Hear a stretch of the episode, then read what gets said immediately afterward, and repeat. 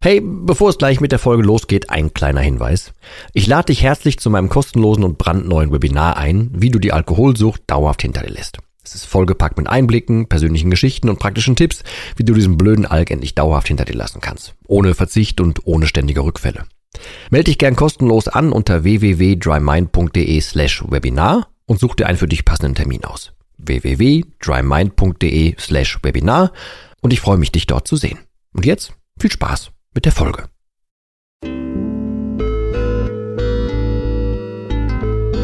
Nüchtern betrachtet.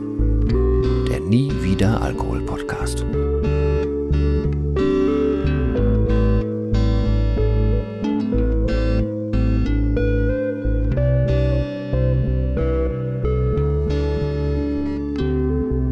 Ja moin und herzlich willkommen zu einem weiteren Video slash Podcast. Ich nehme aktuell bewusst ein paar Content-Dinge auf, die auf beiden Kanälen gleichzeitig funktionieren. Also wenn du das Ganze als Video sehen möchtest, dann hast du einen Link in den Show Notes. Wenn du es als Podcast hören möchtest, dann auch das.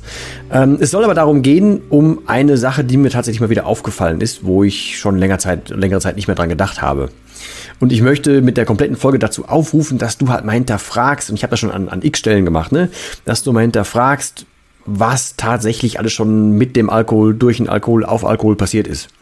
Also meistens neigt man ja dazu, irgendwie coole Dinge zu sehen, sich daran zu erinnern, ey, das war damals voll der Abend und keine Ahnung, die Stimmung war super und weiß der Herrgott was, ne? Kennst du selber. Ich möchte aber unbedingt irgendwie, dass du mal versuchst zu hinterfragen, was auch alles Negatives passiert ist, weil das ist super wichtig in der Betrachtungsweise, wie du den Alkohol siehst.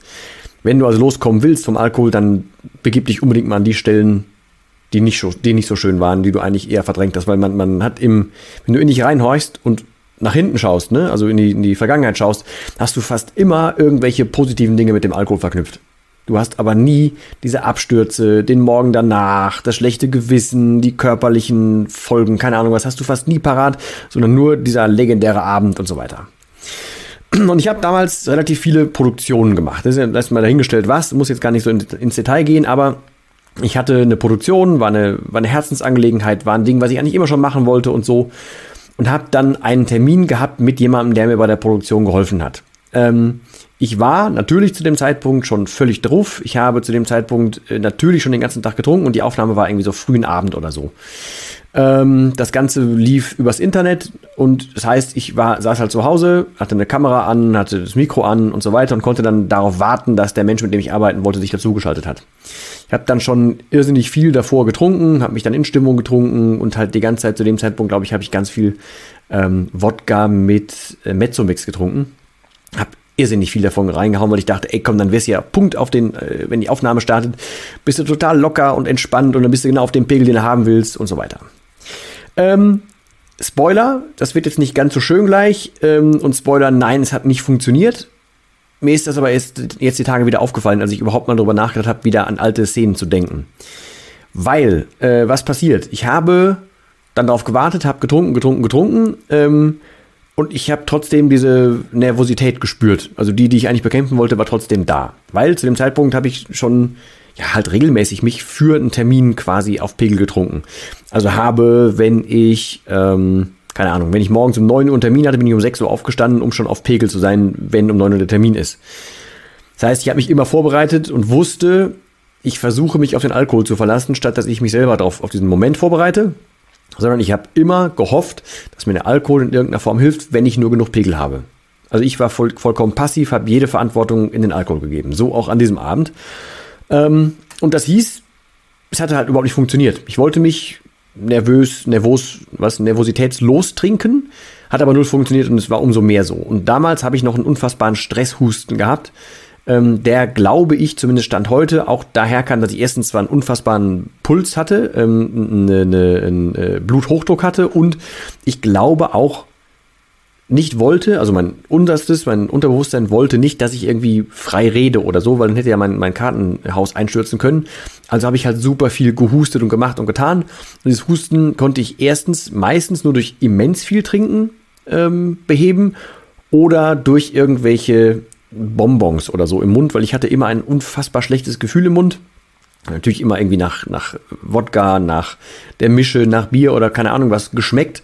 Ähm, und das fühlte sich immer schon kurz wie vor Brechreiz an. Also habe ich, wenn ich geredet habe, musste ich husten und wenn ich gehustet habe, war das schon so ein halbes Würgen und habe ich dann nicht irgendwie einen Bonbon im Mund gehabt, dann fühlte sich das eh schon an wie fast übergeben wollen gleich, weil es schon sich so eklig anfühlte. So, und deswegen habe ich versucht, mich runterzutrinken, damit ich in dem Moment mit dem Menschen, mit dem ich arbeiten wollte, reden konnte. Also kein Stress, Husten, kein Dings, weil was ist denn das für, für ein Bild, was ich da von mir abgebe und so. Das wollte ich nicht. Habe also relativ viel getrunken. Das war aber dann so viel, ähm, dass ich erstens nicht in diese ähm, Nervositätslosigkeit kam, sondern auch so viel, dass ich trotzdem weiterhin husten musste, aber das schon so weit war, dass ich mich tatsächlich übergeben musste. Und das endete dann darin, dass ich äh, die Aufnahme startete. Der Mensch war da, ein paar nette Worte ge gewechselt, nicht viel. Ich fing schon an zu husten und dann ging irgendwann diese Aufnahme los, um die es eigentlich gehen sollte.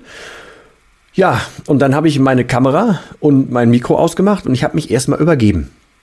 Und zwar da an, an meinem Schreibtisch sitzend. Ich hatte natürlich kein Gefäß da, ich konnte ja auch nicht vom Rechner weg, also habe ich mich erstmal in die Hand übergeben und danach habe ich mich dann, sorry jetzt für die Details, aber vielleicht schreckt sich ja auch einfach ab, habe dann in so eine kleine Schüssel, die ich gefunden habe, übergeben, auf einen Teller, in ein, ein Glas. Es war halt sehr viel, weil, wie gerade schon gesagt, ich habe sehr viel getrunken vorher. Und das musste ja auch alles irgendwie wieder raus.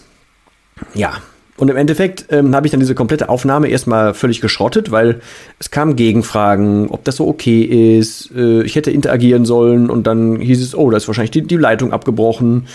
Ähm, ja, und im Endeffekt konnte ich nichts mehr dazu sagen. Ich habe dann wirklich Minuten gebraucht, um überhaupt wieder runterzukommen. Weil bei mir ist es so, ich weiß nicht, wie es bei dir ist, aber wenn ich mich übergeben habe, gerade dann, dann bin ich komplett out of order erstmal und dann zitter ich rum und der ganze Körper ist auf 180, ich habe Puls ohne Ende und ich kann mich halt auch teilweise, also ich konnte mich teilweise keinen Zentimeter mehr bewegen, weil ich wusste, sonst muss ich wieder los. Und wenn ich dann aber irgendwo hänge und dann sind diese Gerüche noch wieder da, dann wird es ja noch mehr, dann fange ich wieder an, mich zu übergeben und genau in dieser Schleife habe ich da gehangen.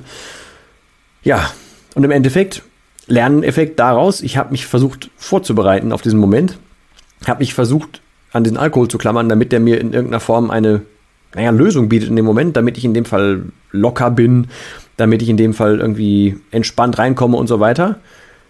Und genau das Gegenteil ist passiert. Wäre ich vor Ort gewesen, wäre es noch schlimmer gewesen, weil dann hätte ich mich ja gar nicht mehr verstecken können. Und es wäre noch peinlicher gewesen und ich hätte, dann hätte ja jeder mitbekommen, dass ich getrunken habe. Ähm, da jetzt vor Ort habe ich mich nachher rausgeredet, nach Minuten. Also wie gesagt, die haben Minuten, haben die ins, ins, ins Blaue hinein da aufgenommen, ohne dass ich irgendwie dazu in der Lage gewesen wäre, irgendwas zu sagen. Ist unfassbarer Profi gewesen, muss ich dazu sagen, aber ähm, ja, ganz, ganz gruselig. Ähm, und ohne jetzt mehr in die Details gehen zu wollen, ne? was ich damit sagen möchte, ist, ich habe das jetzt erst wieder quasi in den Kopf bekommen, äh, weil ich überhaupt wieder im Mentoring neulich mit jemandem darüber gesprochen habe, dass es sinnvoll ist, alte Tagebucheinträge ähm, mal durchzuforsten, überhaupt alte Szenarien mal durchzugehen und so weiter, weil ich habe im Dry Mind Programm einen Punkt, ähm, da rate ich, dass man mal diesen Heimatbesuch macht, so nenne ich das, also dass man mal an die alten Wirkungsstätten fährt, dass man sich einfach mal anguckt, wo war man denn früher, um einfach solche Erkenntnisse mal aufzufrischen. Also wenn man an alte, ich bin zum Beispiel zu alten Kneipen gefahren und so, die haben heutzutage alle nicht, alle nicht mehr offen, aber bin da vorbeigefahren und mir kamen wieder andere Szenen in den Kopf, also auch Szenen, die halt nicht schön waren. Und genau darum geht es, und das würde ich dir mit dieser Folge gerne mitgeben. Versuch den Alkohol, das sage ich an allen Engen und Enden, versuche negativ zu sehen und versuche mal zu erblicken, das ist nicht nur dieses, ey, der Abend war so geil, das war so legendär und ey, wir haben das ganze, den ganzen Tag durchgezogen und und und war, sondern das ist halt auch das, ey, es hat überhaupt nicht geklappt oder ey, ich habe das und das kaputt gemacht oder ich habe das und das gesagt oder ich habe meinem Freund wehgetan oder ich habe keine Ahnung was oder mich halt vollkommen übergeben oder ich habe, äh, keine Ahnung, denn der Tag danach war unfassbar schlecht oder ich fühlte mich super ähm, enttäuscht von mir selber. Keine Ahnung, was es auch immer bei dir ist, aber dass du genau diese Dinger mal wieder auf den, auf den Tisch holst und rausfindest, was denn damals wirklich war.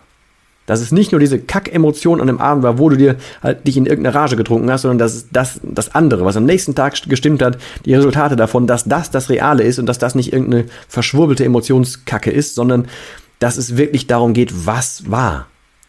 Und das bitte ramm dir in den Kopf, wenn du das nächste Mal versuchst zu trinken oder wenn du denkst, der Alkohol würde dir helfen. Nimm gerne auch das Beispiel, was ich dir gerade gegeben habe. Ich habe versucht, Hilfe im Alkohol zu finden. Ich habe versucht, dem alle Macht zu geben, zu sagen, ey, ich komme mit der Situation nicht klar, ich bin total nervös und so weiter. Hier, Alkohol, kümmer du dich mal bitte drum.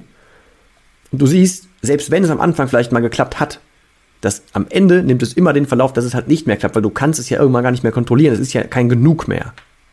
Und ich kann dir auch nicht genug sagen, wie heute, wie ich dankbar ich heutzutage bin, dass ich, wenn ich morgens um sechs von mir aus einen Termin habe, dass ich dann aufstehe, um einfach dahin zu fahren und nicht mehr noch drei, vier Stunden vorher mich irgendwie in Rage trinke, um dann vor Ort nervös zu sein, damit keiner rausfindet, dass ich getrunken habe.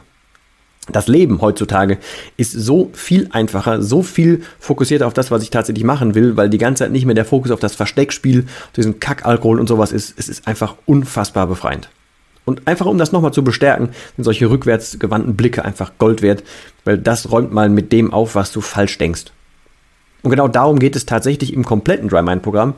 Das habe ich an x Stellen schon gesagt. Ich weiß noch nicht, ob du schon alle anderen x Stellen schon gehört hast, aber deswegen sage ich es nochmal. Es geht darum, neu über den Alkohol zu denken. Diese ganzen alten Glaubenssätze, dieses ganze, ey, der kann mir helfen, das Ganze, er hilft mir aus irgendwas raus oder der tut mir gut, was auch immer, das alles mal abzulegen, um dahin zu kommen und rauszufinden, was der Alkohol wirklich tut und dass er dir eigentlich nur schadet. Dass es nicht einen einzigen positiven Aspekt am Alkohol gibt und du dir einfach, wenn du dir noch welche einredest, äh, du denkst, es gibt positive Aspekte, dass du dir die alle tatsächlich einredest.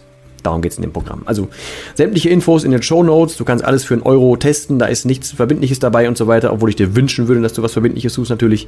Aber ähm, du findest alles in den Show Notes. Du findest den YouTube-Kanal in den Show Notes. Du findest den Podcast in den Show Notes, je nachdem, wo du das jetzt hier konsumiert hast. Würde mich über ein Abo oder eine Rezension, eine Mail oder eine WhatsApp freuen. Alles auch ebenfalls verlinkt. Und naja, ich wünsche dir wie immer nur das Allerbeste und verbleibe wie immer mit dem letzten Wort. Und das lautet hier Tschüss.